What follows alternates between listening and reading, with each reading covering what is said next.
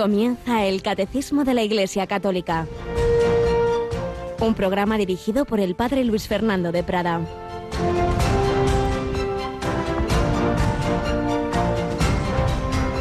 Nadie ha subido al cielo sino el que bajó del cielo, el Hijo del Hombre.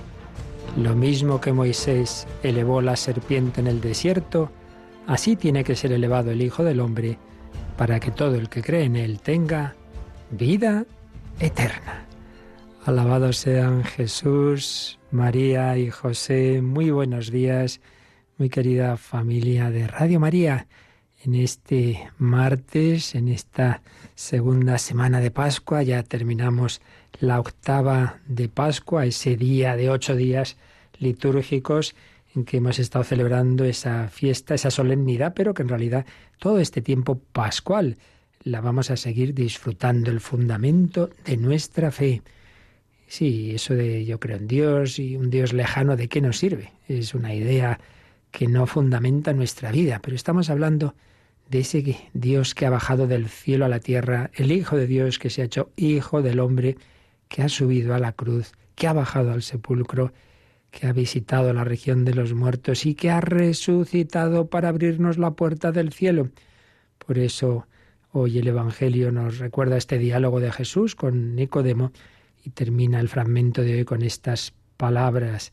Así tiene que ser elevado el Hijo del Hombre, para que todo el que cree en Él tenga vida eterna. Elevado a la cruz y así, unos días después, elevado al cielo en su ascensión, para abrirnos la puerta, para que tengamos vida eterna, para que nuestra vida no termine en un sepulcro. Bueno, pues seguimos en este contexto de hablar de la vida eterna, porque todas estas últimas semanas nos correspondía la explicación de este, estos artículos del credo, los artículos finales, creo en la resurrección de la carne y en la vida eterna. Habíamos terminado hablando del cielo, hoy pasaremos a hablar del purgatorio, la vida eterna, y todo ello en un contexto en el que estamos todos experimentando esa fragilidad de la vida humana, ese nos creíamos poco menos que invulnerables y veíamos de lejos esas cosas que pasan en países pobres, pues no, somos tan débiles como cualquier otro y toda esta situación pues nos hace renovar esa nuestra fe en que no estamos llamados a quedarnos aquí en esta tierra, en estas circunstancias para siempre, que antes o después lo importante no es eso, lo importante es madurando para prepararnos a la vida eterna. Y de ello vamos a seguir hablando en estos días, en estas mañana, retomando ya el hilo en directo del catecismo. Y aquí en directo tenemos también a nuestra querida Mónica Martínez. Buenos días, Mónica. Muy buenos días, padre. ¿Qué tal está? Bueno, pues bien, vamos bien, gracias a Dios. Aquí, cuando uno contacta con alguien, ¿verdad? En nuestro caso estamos en contacto todos los días, pero en otros dicen, ¿qué tal? ¿Estáis bien? ¿Estáis bien? Y uno ya va temblando, ¿no? Que le digan, no, no, pues tenemos uno aquí muy malito, ¿verdad? En fin, pero bueno, eso, nosotros lo afrontamos con fe, con esperanza, confianza en la providencia, no significa que no vaya a pasar nada que no nos guste, significa que el todo está en un plan de Dios, que Dios permite las cosas también malas para llevarlas a un fin bueno. Oye, pues si te parece, antes de nada, invitamos a nuestros oyentes a, dirigirnos al Padre Celestial o a la Virgen María para que también esta semana pues la vivamos en ese espíritu de fe, como hijos de Dios, como hijos de María. Así que os invitamos, queridos oyentes, a unirnos, a uniros con, con nosotros. Invocamos al Padre Celestial, Padre nuestro que estás en el cielo, santificado sea tu nombre, venga a nosotros tu reino hágase tu voluntad en la tierra como en el cielo. Danos hoy nuestro pan de cada día. Perdona nuestras ofensas como también nosotros perdonamos a los que nos ofenden. No nos dejes caer en la tentación y líbranos del mal. Amén. Dios te salve María, llena eres de gracia, el Señor es contigo. Bendita tú eres entre todas las mujeres, y bendito es el fruto de tu vientre Jesús. Santa María, Madre de Dios, ruega por nosotros pecadores, ahora y en la hora de nuestra muerte. Amén. Que todo este día y toda nuestra vida sea para glorificar y alabar a la Santísima Trinidad, gloria al Padre y al Hijo y al Espíritu Santo. Como era en el principio, ahora y siempre, por los siglos de los siglos. Amén. Y os comparto que el otro día rezando la liturgia de las horas, me fijé de una manera especial en una frase de San Pablo que siempre me ha gustado, pero que este contexto me llamó más la atención cuando dice San Pablo, si vivimos, vivimos para el Señor, si morimos, morimos para el Señor. En la vida y en la muerte somos del Señor. El mundo de hoy vive esa desvinculación, uno se cree dueño de su vida, nosotros sabemos que nuestra vida no es nuestra, no nos la hemos dado, tampoco nos vamos a dar cómo va a ser nuestra, nuestra muerte, ni no, no. El, si vivimos, vivimos para el Señor. Si morimos, morimos para el Señor. En la vida y en la muerte somos del Señor. Y eso no solo no es una esclavitud, sino todo lo contrario, es la mayor alegría de saber que estamos en buenas manos, que el buen pastor nos lleva de la mano y que sí, es verdad, un momento Él sube a la cruz, pues también nos acompaña, nos acompañará a nosotros en esos momentos que siempre tenemos de cruz. No estaremos solos ni siquiera en ese momento final. Bueno, pues vamos adelante. Radio María estamos haciendo un esfuerzo grande para compatibilizar pues todas las medidas de prudencia para que no lamentablemente no podemos contar con muchas ayudas de voluntarios que están en sus casas y que evidentemente pues ahora mismo no pueden hacer muchas cosas que hacen y eso hace también que algunos programas pues por más esfuerzos que hagamos en algún caso pues no, no pueden realizarse. por ejemplo, eh, este magnífico programa semanal eh, Perseguidos pero no olvidados no puede ser realizado, eh, pero tenemos en su lugar, Mónica, una, una entrevista que hace años hicimos porque tú sabes que en Albania, la tierra de la Madre Teresa, hubo un régimen terriblemente ateo, terriblemente perseguidor de la Iglesia. Y pues tuvimos tenido por aquí a un sacerdote estupendo, el padre Pascual Cervera, eh, buen amigo nuestro, y una de las veces en que pudo estar con nosotros venía de una beatificación de mártires, de algunos de los muchos mártires de esa persecución religiosa que hizo el régimen comunista de Albania. Pues hoy la podremos escuchar a las 11 de la mañana. Creo que algún otro programa, Mónica, también nos falla, por ejemplo, Historia de la Iglesia. Pero tenemos, teníamos también otro programa de música sacra maravilloso y vamos a aprovechar para recuperar en su lugar hoy una de esa, uno de esos programas, ¿no es así, Mónica? A las nueve de la noche será eh, el arpa de David el que, bueno, por toma prestado el espacio de historia de la Iglesia y además es que va a hablar de la resurrección. Claro, un programa que hizo especial para este tiempo de Pascua. No hay mal que por bien no venga también en esto, pues el que podamos recuperar uno de los programas realmente de una calidad extraordinaria. Lamentablemente no pudo seguir haciéndolo su director, un profesor de música de Cuenca. Y también nuestros queridísimos hermanos franciscanos conventuales y sus jóvenes, pues claro, no, no, no cuando hay un programa que se hace entre muchos no es fácil realizarlo y entonces a las 11 de la noche también, también tendremos un, la reposición de un testimonio que ya conocimos en otro programa, pero que seguro que también nos va a ayudar. Así que mm, cuando algo no se puede realizar, no os preocupéis, que ahí tenemos algo preparado también. Bueno, pues vamos a, a seguir con nuestra exposición de catecismo y también os estoy dedicando estos primeros, este segundo espacio después de la entradilla, esta segunda sección del catecismo cuando estamos hablando de la vida eterna a casos de cristianos de cómo han enfocado eh, su muerte siempre mirando a la vida eterna. Alguna persona me decía, hombre, tanto hablar de la muerte, hombre, no, no. Hablamos de la vida, pero la vida para un cristiano es la vida eterna y la vida eterna se entra por la muerte y por eso no hay que verlo con un sentido negativo, sino todo lo contrario, que no hay circunstancia, por dura que sea, que el cristiano no deba afrontar con esperanza. Y esto es lo que vamos a ver pues hoy mañana supongo, una joven italiana que a pesar de eso, de ser muy joven cuando el Señor la llamó y muy vital, pues cómo, cómo pues aceptó esos caminos del Señor con alegría. Una jovencita ya beatificada, Clara Chiara Badano, que se le puso de sobrenombre, era del movimiento de los focolares y la fundadora, Chiara Ludic, le dio como el sobrenombre de Luce, Luz, Chiara Luce Badano, porque era una chica que realmente inspiraba y transmitía la luz, la luz de la fe. Pues vamos adelante a conocer un poquito esta la vida de Chiara Luce Badano.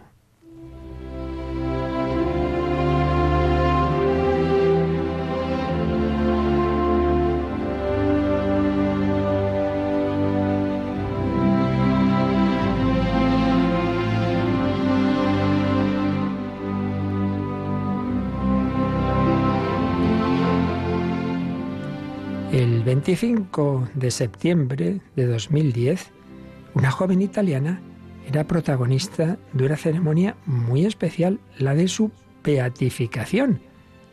Era esta chica Chiara Luce Badano, que había fallecido el 7 de octubre, día de Nuestra Señora del Rosario, de 1990, cuando estaba a punto de cumplir 19 años. No llegó. Una chica guapa, emprendedora, deportista, normal. Papa Francisco diría los santos de la puerta de al lado. Una joven, una cristiana, con una enfermedad imprevista y con una, una escalada rápida hacia el cielo. Chiara había nacido en Sassello, Italia, el 29 de octubre de 1971 la única hija de Ruggiero Badano, camionero, y de María Teresa Caviglia, obrera. Se habían casado hace 11 años y no conseguían tener hijos. Es fácil imaginar la gran felicidad que provocó el nacimiento de Chiara. decía la madre, si bien en medio de una inmensa alegría, comprendimos enseguida que no era solo nuestra hija, sino ante todo era hija de Dios.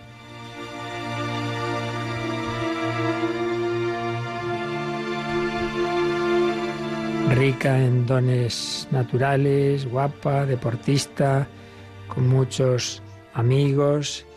Bueno, cuando va creciendo, pues lo típico de la adolescencia, algún pequeño roce con los padres, pero el amor es más fuerte y se va pues llegando a esos típicos acuerdos de padres e hijos sobre los horarios de vuelta a casa, y es que le gustaba mucho, sobre todo los fines de semana, pues quedarse con los amigos, no haciendo nada malo, sino hablando en, un café, etc. Una amiga suya, Kika Coriasco, decía, tenía una sólida base humana. Le gustaba vestirse con propiedad, peinarse bien, a veces maquillarse un poco, pero nunca excesivamente, nunca con lujo. Una chica que era apreciada, sabía hacerse querer, siempre rodeada de amigos y amigas, muy sociable, muy simpática, gran deportista, tenis, natación, montaña, no sabía estar quieta. Le gustaba mucho bailar y cantar. Muchos ya la iban echando el ojo, la intentaban cortejar y de vez en cuando le hacía algún comentario a alguna amiga. Mira, ese me gusta, pero nada más, nada de frivolidad. Desde pequeña entra en el movimiento de los focolares, el grupo joven Gen, Generación, Generación Nueva, el grupo que había fundado Kiara Lubick, y ahí descubre a Dios como amor ideal de la vida y se compromete a cumplir en cada instante su voluntad por amor, cumplir su voluntad por amor. Cultiva la amistad con Jesús, que reconoce presente en el prójimo, prefiere a los pequeños, a los humildes, a los pobres. Piensa especialmente en los niños de África, donde ella tenía la ilusión de poder ir un día como médico.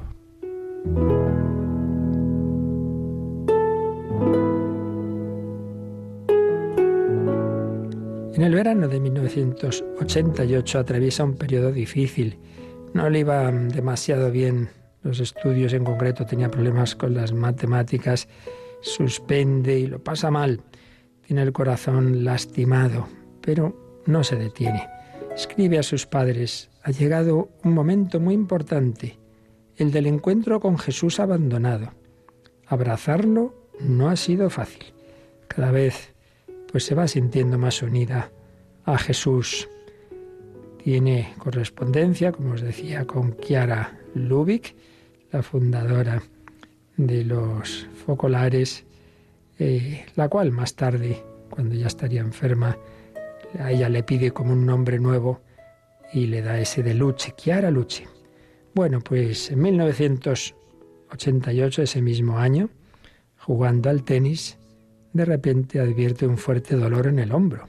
Primero no le hace caso, pero las recaídas llevan a los médicos al veredicto sarcoma osteogénico con metástasis, un tipo de tumor entre los más graves y dolorosos. No se lo dicen, se queda pues un momento parada, largo silencio, ni rebelión, ni llanto. Lo lograré, soy joven, dice de primeras. Y su padre, Ruggiero, dice, teníamos la certeza de que Jesús estaba en medio de nosotros. Él nos daba la fuerza.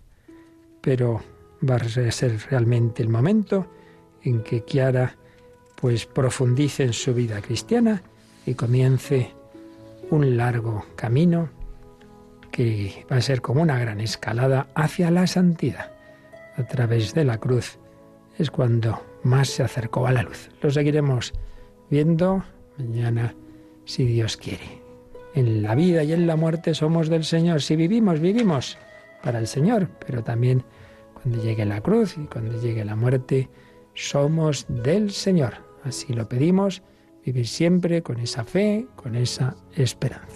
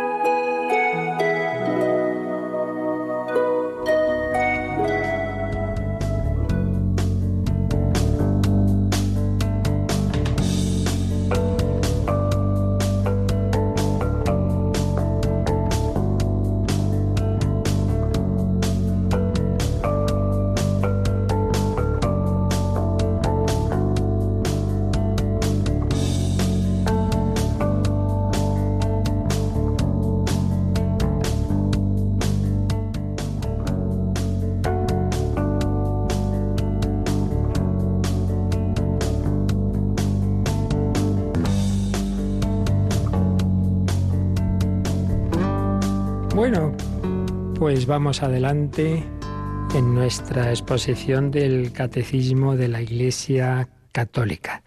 Recuerdo que estábamos en el último artículo del credo. El catecismo tiene cuatro partes, los cuatro pilares de, la vida cristiana, lo que creemos, lo que creemos lo llevamos a la liturgia, es decir, lo que celebramos, segunda parte, la liturgia, los sacramentos, eso que creemos y celebramos es para llevarlo a todos los ámbitos de la vida, la moral, vida en Cristo, y todo ello en una relación personal con Dios Padre, Hijo y Espíritu Santo, con la Virgen María, con los santos, la oración, cuarta parte del catecismo. La primera y fundamental, porque es de la que vienen las otras, es la, es la de lo que creemos, que a su vez todas estas cuatro partes tienen dos secciones. Una primera sección como de fundamentos y una segunda en la que se entra a desarrollar, en el caso de lo que creemos, el credo, en el caso de lo que celebramos, los sacramentos, en la tercera parte de la moral, los mandamientos, y en la cuarta, el Padre Nuestro. Pues bien, estamos terminando la primera parte ya del catecismo, es decir, el credo y viendo el último artículo del credo que llamamos de los apóstoles, creo en la vida eterna. Antes ya hemos visto la resurrección. Todos resucitaremos al final de la historia. Entre nuestra muerte y ese final está esa situación que llamamos escatología intermedia, entre medias de la muerte y la resurrección final. Por tanto, una situación que afecta solo al alma. El cuerpo queda aquí en la espera de la resurrección, con la excepción de nuestro Señor Jesucristo, claro, que resucitó, de la Virgen María, que está asunta a los cielos en cuerpo y alma, y puede que algunos casos más, hay quien lo piensa de San José, está el caso misterioso de algunos personajes del Antiguo Testamento, pero bueno, lo seguro es que eh, Cristo y, y la Virgen María, por lo menos, ya están en esa situación, no solo con su alma, no solo con su espíritu, sino en cuerpo y alma en el cielo. Entre tanto, ¿qué pasa? Eh, para nosotros desde nuestra muerte hasta esa resurrección. Bueno, pues el alma, el espíritu, lo que mueve al ser humano, ¿en qué situación queda? Bueno, pues todo depende de, de la respuesta del alma a la llamada de Dios. Una vez más repetimos, cosas que hemos dicho muchas veces, pero que siempre conviene insistir en ellas, porque además de esto, lamentablemente, pues hablamos poco en nuestro mundo, hablamos mucho del más acá y poco del más allá, que es lo definitivo, que es lo seguro. Pues bien, el Señor nos llama a una relación de amistad con Él. No lo veamos, Dios no nos llama a un mero adorar a un Dios lejano, que bueno, pues vale, pero no, no, no es eso. Dios no solo es nuestro creador, sino nuestro Padre, nuestro amigo, nos llamo siervos, os llamo amigos. Por eso nos ha elevado a, su, a la vida de Dios, nos da la participación de la vida divina, es lo que llamamos la gracia de Dios. Por eso Dios se ha bajado del cielo a la tierra, para que tengamos esa posibilidad de comunicación con un Dios cercano, porque se ha hecho nuestro hermano. Nos llamo siervos, os llamo amigos. Hemos comido y bebido con Él, dicen los apóstoles tras su resurrección. Emmanuel, Dios con nosotros, Dios cercano, y nos comunica su vida, su Espíritu Santo. Pues bien, sí, Dios nos invita a esa cercanía, a esa amistad. Jesús nos da el inicio de la unión con Él en el bautismo, y entonces el alma queda ya inhabitada por la Santísima Trinidad. Pero una amistad no es cosa de uno, es cosa de dos. Entonces, si un momento dado el hombre prefiere no vivir desde esa amistad, no fiarse de Dios, no fiarse de su voluntad, no creer que Él nos va a hacer felices, pues hace lo, de, lo del hijo pródigo de la parábola, irse de casa. Y yo no quiero vivir con el, con el Señor, yo vivo a mi aire. Entonces uno puede romper esa amistad, vivir sin Dios. Bien, si luego pues se, se, da cuenta del error, recapacita como el hijo pródigo, vuelve a casa. Entonces el padre organiza ese banquete, etcétera, etcétera. Pues bien, toda esa nuestra vida, pues tenemos cada uno según el tiempo de vida esas posibilidades de responder a esa llamada a la amistad. Puede ser una amistad que vaya adelante, como caso de, esta chica que hemos empezado a contar, que fue creciendo, de manera que cuando llegó la muerte estaba ya totalmente unida al Señor. Y eso es lo que llamamos la santidad, la plena unión con Dios, cada uno por el camino al que Dios le haya llevado. Cuando una persona muere en esa situación, esa santidad en que se convierte en el cara a cara del cielo. Es lo que hemos estado viendo pues las semanas anteriores, el cielo, la contemplación ya no en la oscuridad de la fe de esta vida, sino en, la gloria, el cara a cara, todo lo que estuvimos viendo, el cielo. Si esa amistad, pues sí, uno pues eh, está con Dios, al menos al final de su vida, al menos, aunque sea en último momento, pues recapacita y vuelve a casa y, y acepta la, la, llamada del amor misericordioso, aunque sea al final como el que llamamos el buen ladrón. Bueno, pues entonces también, también va a estar con el Señor, pero lo normal en ese caso es que el alma no está preparada, no está suficientemente dispuesta. Tiene todavía muchos recovecos que hay que purificar. No es simplemente, no es una cuestión de como de justicia en el sentido de que un juez dice, uy, usted ha hecho esto, tiene que pagar por ello. No, sino es algo como mucho más, digamos, del propio ser. Me explico. Hemos puesto varias veces este ejemplo, ¿no? Uno va al médico, no ha cumplido bien lo que le mandó el médico. Este le, le, le, ausculta, lo mira y dice, mire, lo siento, pero hay bastantes cosas que están mal. Usted tiene que hacer esto y lo otro y mire, como no ha hecho tal cosa, pues tendremos que operar, tendrá que pasarlo un poquito mal, ¿qué vamos a hacer? Es que no hay otra. Bueno, pues el médico no es que, que malo es el médico, ¿eh? mira lo que, me, lo que me ha mandado, no, hombre, no, el médico constata tu situación. Pues bien, lo que llamamos el juicio particular, ese encuentro con Dios, la luz de Dios le hace a uno ver madre mía, que aquí hay mucha porquería que no, no, está, no estoy preparado. Dice Jesús, bienaventurados los limpios de corazón, porque ellos verán a Dios. Sí, pero si el alma no está limpia, no puede ver a Dios, es que le falta esa capacidad. Entonces, lo que no se ha purificado en esta vida, hay que purificarlo después. Es lo que llamamos el purgatorio, que es de lo que vamos a hablar a partir de hoy. Finalmente, el que no ha aceptado esa amistad con Dios ni siquiera en el último instante, sino que rechaza esa invitación a la amistad, rechaza la misericordia de Dios, se aferra a su propia soberbia, pues se autoexcluye, expresión de Papa Pablo VI, se autoexcluye de ese banquete final del cielo y lo llamamos el infierno. Pues bien, ya hemos hablado de la primera posibilidad del cielo y hoy vamos a empezar a hablar de la segunda, que es el cielo, pero el cielo con una sala de espera previa que llamamos el purgatorio. Entramos en un apartado que comienza en el número 1030, son tres números, 1030, 1031 y 1032, y que se titula así La purificación final o purgatorio. Así que, Mónica, cogemos el catecismo y leemos este primer número más brevecito, luego los otros ya son más complejos, que nos introduce en este tema, el número 1030. Vamos con él. Los que mueren en la gracia y en la amistad de Dios, pero imperfectamente purificados, aunque están seguros de su eterna salvación, sufren después de su muerte una purificación, a fin de obtener la santidad necesaria para entrar en la alegría del cielo. Pues ya veis, un número breve con una sola frase, una frase un poco larga, que nos da pues ya un poco las claves de esta realidad que llamamos purgatorio. Los que mueren en la gracia y en la amistad de Dios. Esto es lo primero y principal. Repetimos, aquí muchas veces uno se arma un lío, pero bueno, ¿cómo Dios va a mandar a uno al infierno, al purgatorio? Dios no manda a uno al infierno, al purgatorio. Dios invita a todos a estar con Él, pero Dios no coge por los pelos. Eh, tienes que venir sí o sí. El cielo sería un campo de concentración. Pues no es así. Dios nos ha creado libres y respeta escrupulosamente, podemos decir, nuestra libertad. Ciertamente, como decía uno, las vacas no van al infierno, pero claro, tampoco van al cielo, porque no tienen ese espíritu y no tienen esa libertad.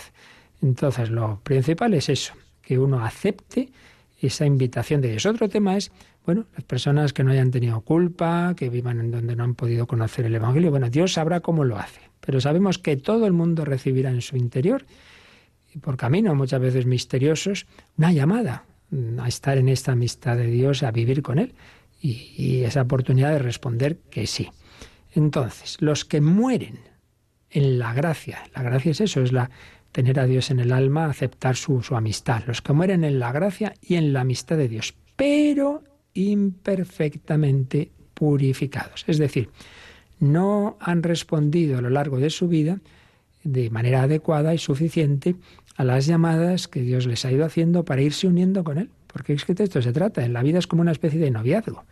Entonces, cuando de la muerte es ya, pues ala, el matrimonio, la consumación de esto uy, pues no aprovecha el noviazgo, está haciendo el tonto, ¿no? pues, pues entonces todavía hay que prolongar el noviazgo.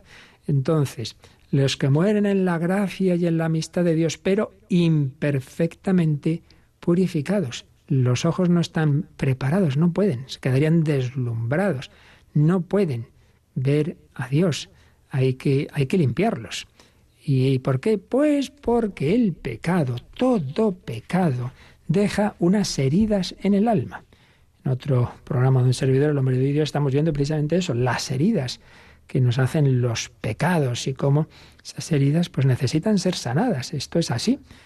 Hemos puesto también otros ejemplos en, otras ocasiones. Uno tiene un amigo y se enfada con el amigo y tiene un arrebato y va y, no se le ocurre mejor cosa, coge ahí un buena, una buena estaca y en un arrebato de ira le deja el coche sin cristales, hecho una pena. Y luego se da cuenta, ay Dios mío, la que ha hecho le pide perdón, pues sí, sí, se arrepiente, vale, no pasa, venga, adelante y tal, sí, pero el coche está roto. Eso hay que arreglarlo, ¿no? Pues eso nos pasa. Yo me dejo llevar de esto, de lo otro, y, cometo una serie de pecados, me hago daño a mí mismo siempre. Y muchas veces a los demás, bueno, en cierto modo, siempre a los demás, porque todo pecado influye negativamente en la relación con los demás o el cuerpo místico. Pero luego aparte que hay muchos pecados directamente hacen daño al prójimo, claro. Todo eso son heridas, todo eso tiene consecuencias. Y esas consecuencias están ahí. Y una cosa es que una vez arrepentido Dios perdona, es decir, tú estás perdonado por Dios, sí, pero el coche sigue roto, repito. Es decir, el alma también está, está pues con una serie de, heridas, una serie de, de enfermedades que hay que sanar. Entonces, a lo largo de la vida, Dios nos da la oportunidad de esas purificaciones con los sacramentos, muy especialmente con el sacramento de la confesión bien hecho, el arrepentimiento, con las penitencias, con los sacramentales que decimos, el agua bendita con devoción, todo eso nos va ayudando a purificar el acto de contrición bien hecho y especialmente las indulgencias. Hemos estado explicando estos días también, las indulgencias no perdonan el pecado como tal. El pecado solo lo puede perdonar Dios con su gracia y el hombre que acepta, que pide perdón, que se arrepiente. de la importancia del acto de contrición. Algunos quizá han entendido que uno así sin más automáticamente con una indulgencia se le perdona un pecado. No, no, no. Pecado solo se perdona si uno, pues eso, pide perdón. El hijo pródigo tiene que volver a casa. No se le perdona ahí cuando se queda lejos de casa, tiene que volver. Lo que hacen las indulgencias es ayudar a superar las consecuencias del pecado, porque se nos aplican también méritos de, santos y, en primer lugar, claro, del Señor, de la Virgen, etcétera, que, digamos, como somos cuerpo místico, igual que nos, nos desayudamos para el mal, pues nos ayudamos para el bien.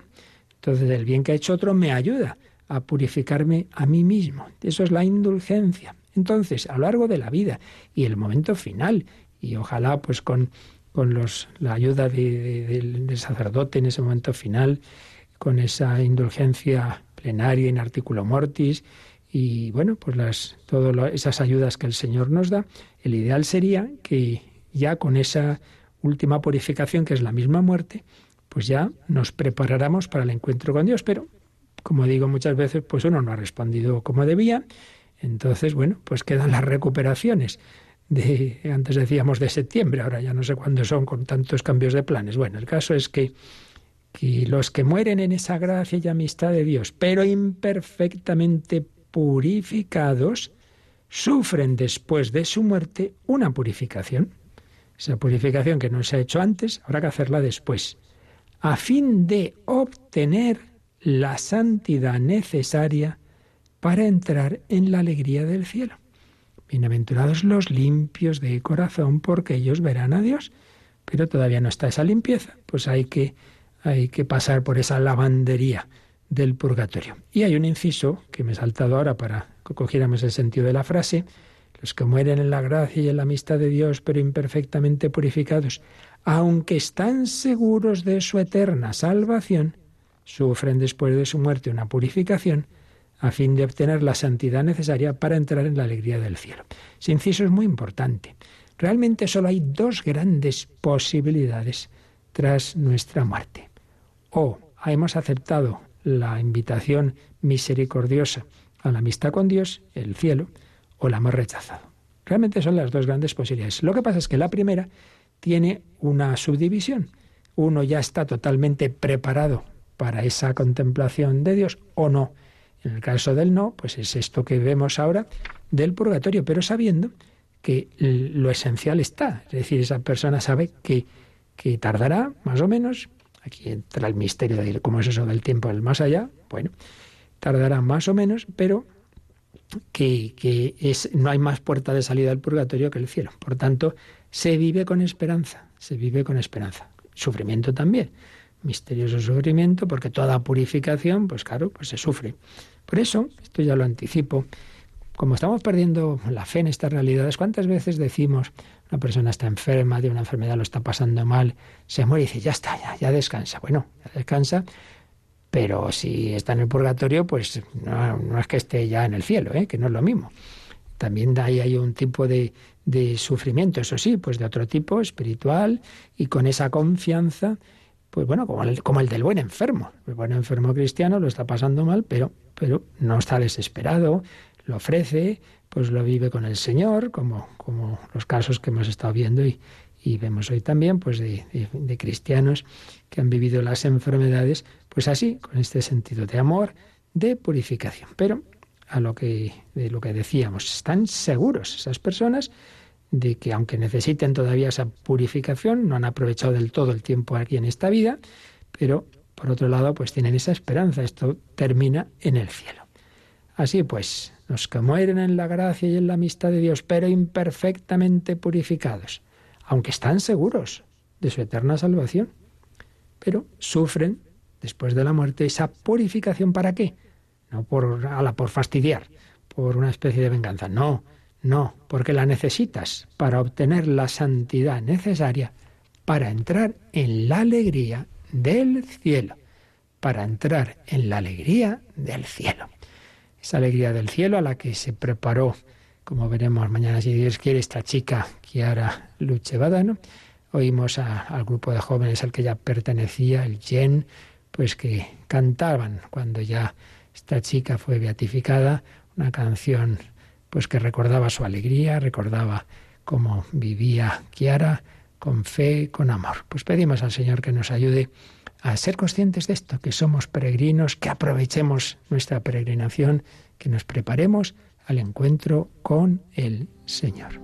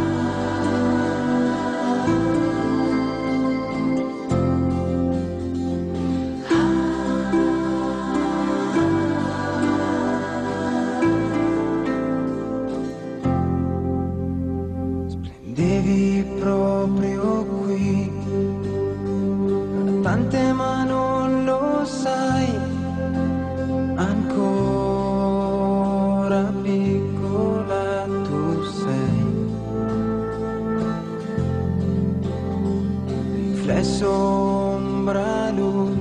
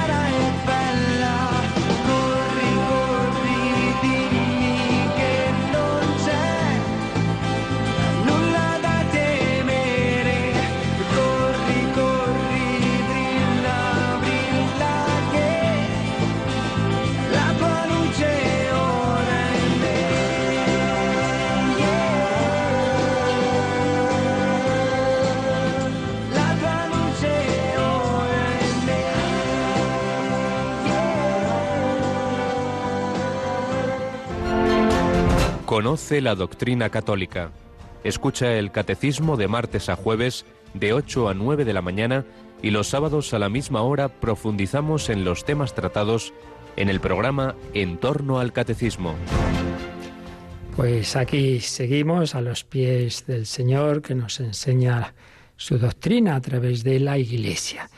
Eh, iremos viendo en los números siguientes que ya detallan por los fundamentos de esta doctrina, pues distintos aspectos. Pero vamos a hacer ahora rápidamente una visión de conjunto de lo esencial, sirviéndonos de una brita que hemos citado en más ocasiones, el más allá, iniciación a la escatología, de los padres Justo Luis Sánchez de Alba y Jorge molinero.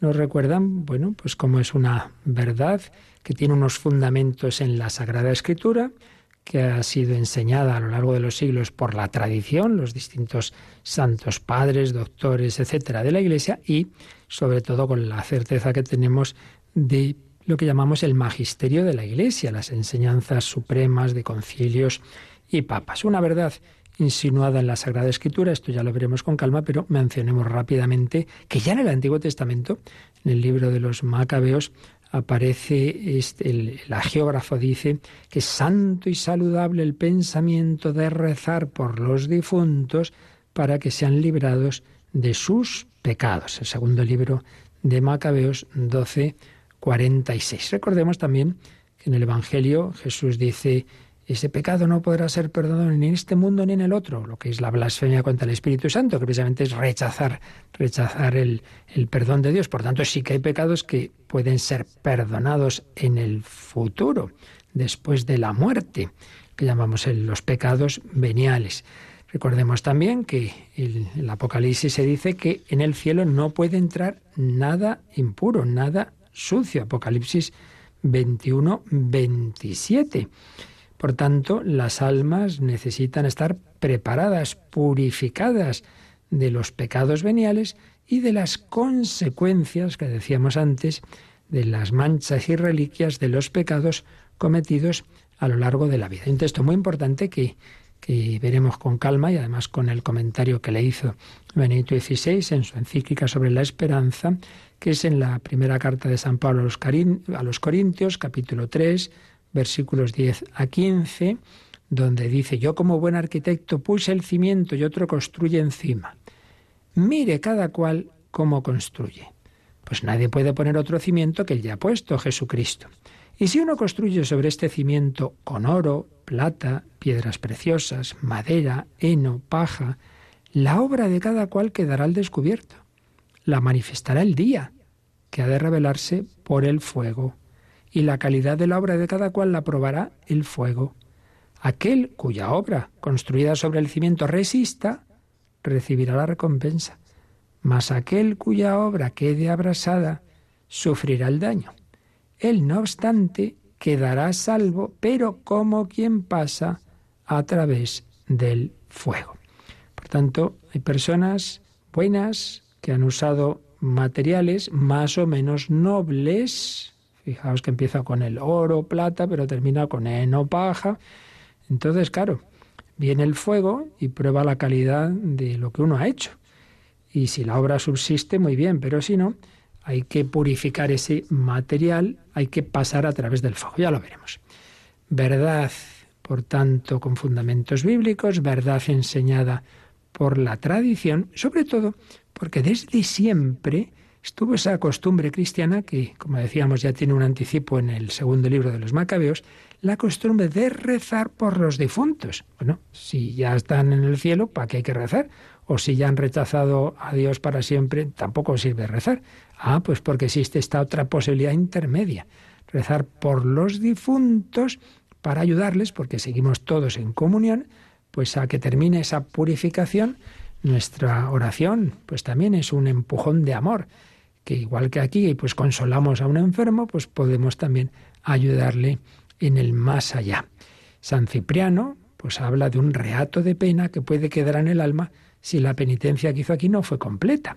San Agustín hablará de fuego enmendatorio, fuego purgatorio, eh, pero sobre todo, insisto en que lo más claro en estos autores de los primeros siglos es su unanimidad en su invitación a rezar por los difuntos y señalando que era una costumbre inveterada de los cristianos de los primeros siglos. Por tanto, una verdad fundada en la Sagrada Escritura, eh, vivida en la tradición de la Iglesia y que, como tantas veces ocurre, es cuando es negada, cuando surgen dudas, cuando el magisterio de la Iglesia tiene que precisar y decir, no, no, que esto es de fe, que esto no, no es ninguna broma.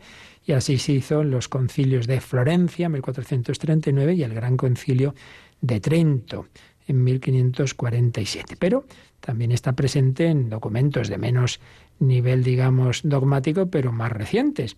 está en la Lumen Gentium del Concilio Vaticano II, ya veremos sus textos, bueno, ya vimos cuando se habla de, tres situaciones de los discípulos de Cristo, unos que peregrinan en la tierra, otros que se purifican después de su muerte y otros que ya están en el cielo.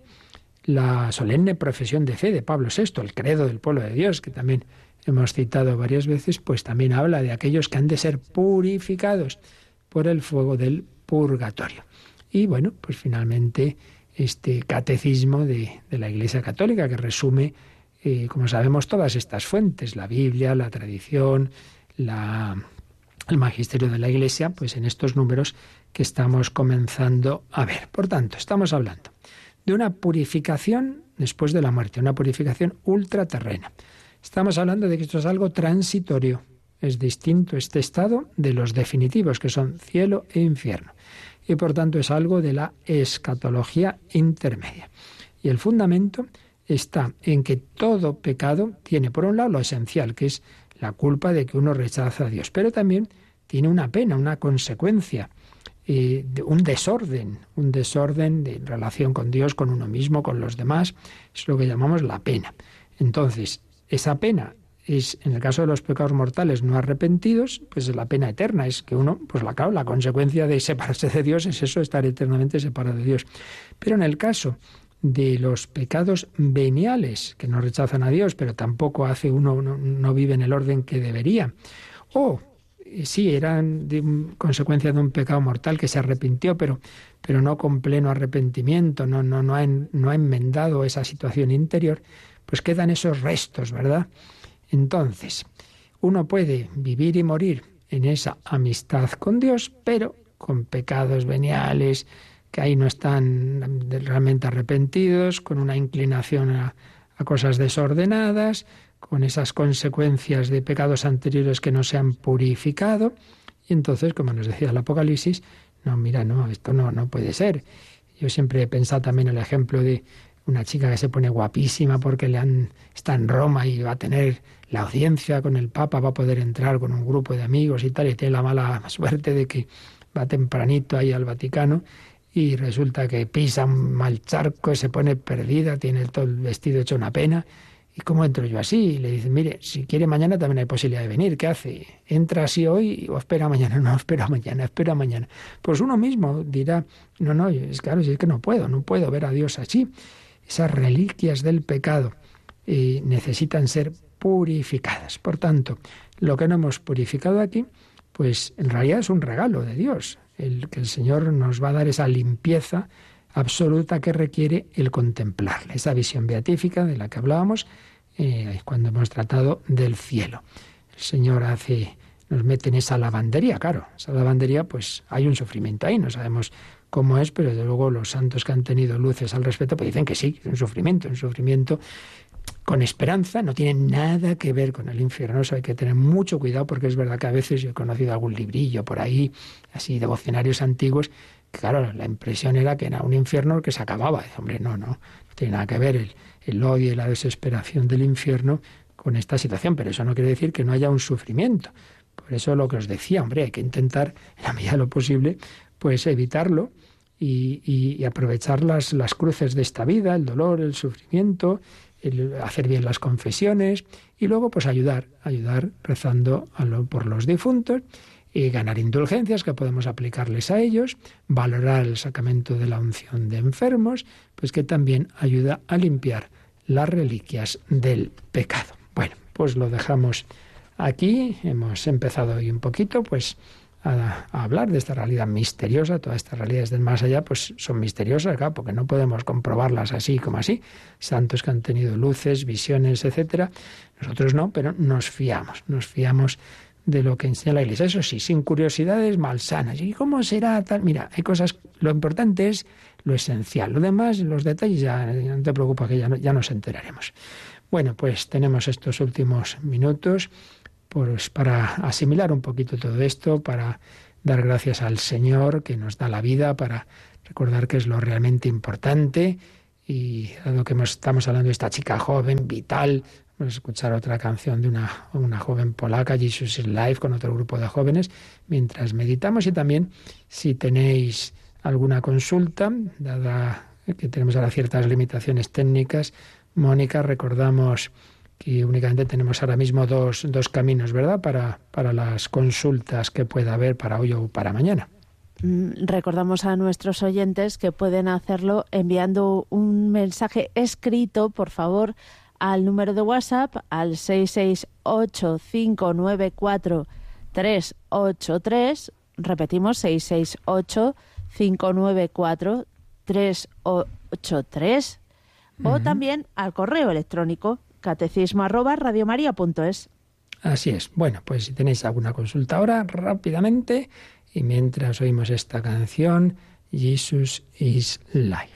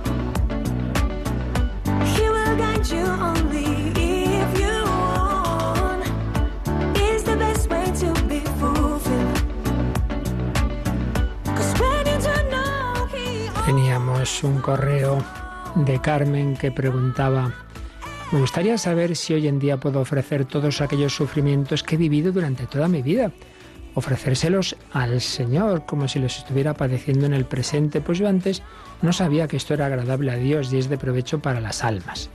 Gracias a Radio María he descubierto tantas cosas que no sabía. Muchísimas gracias. Pues claro que sí.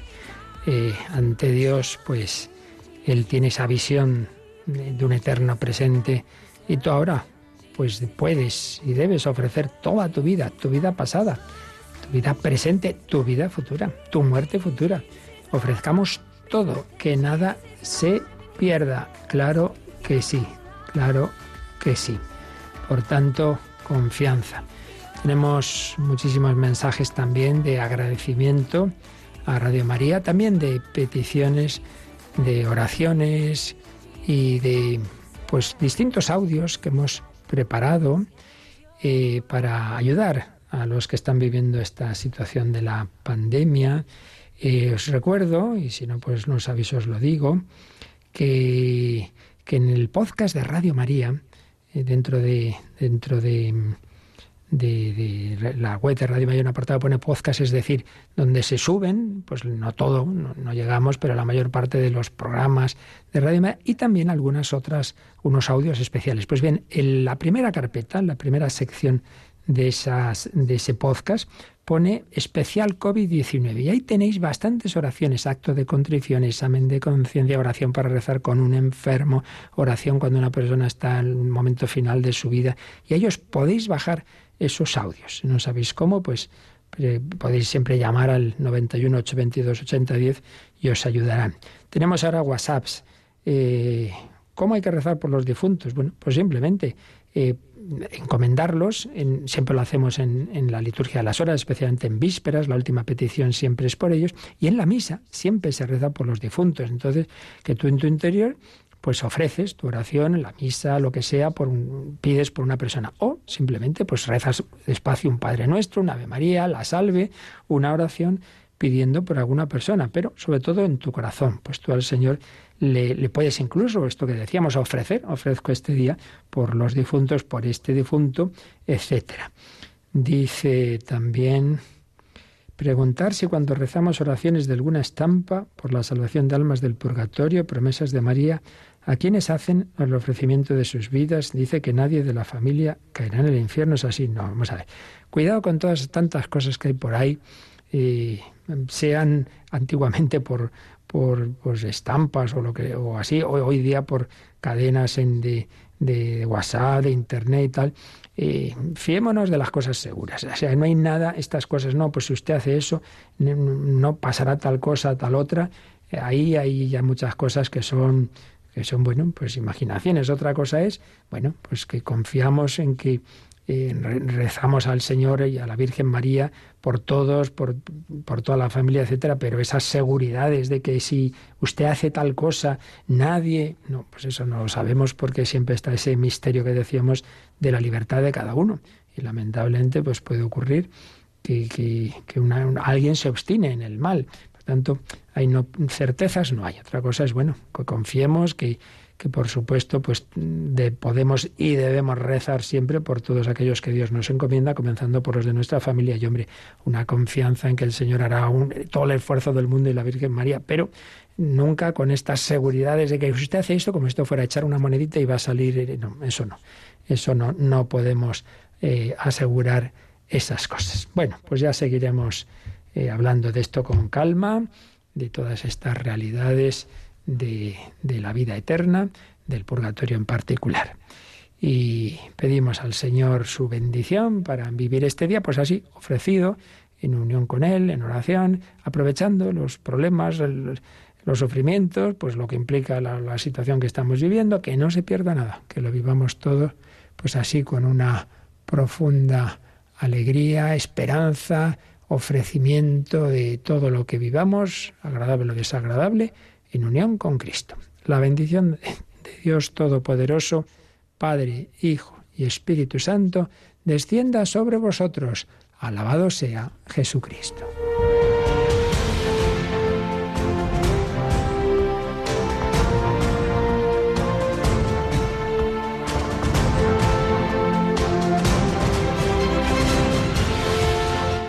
Han escuchado en Radio María el Catecismo de la Iglesia Católica un programa dirigido por el Padre Luis Fernando de Prada.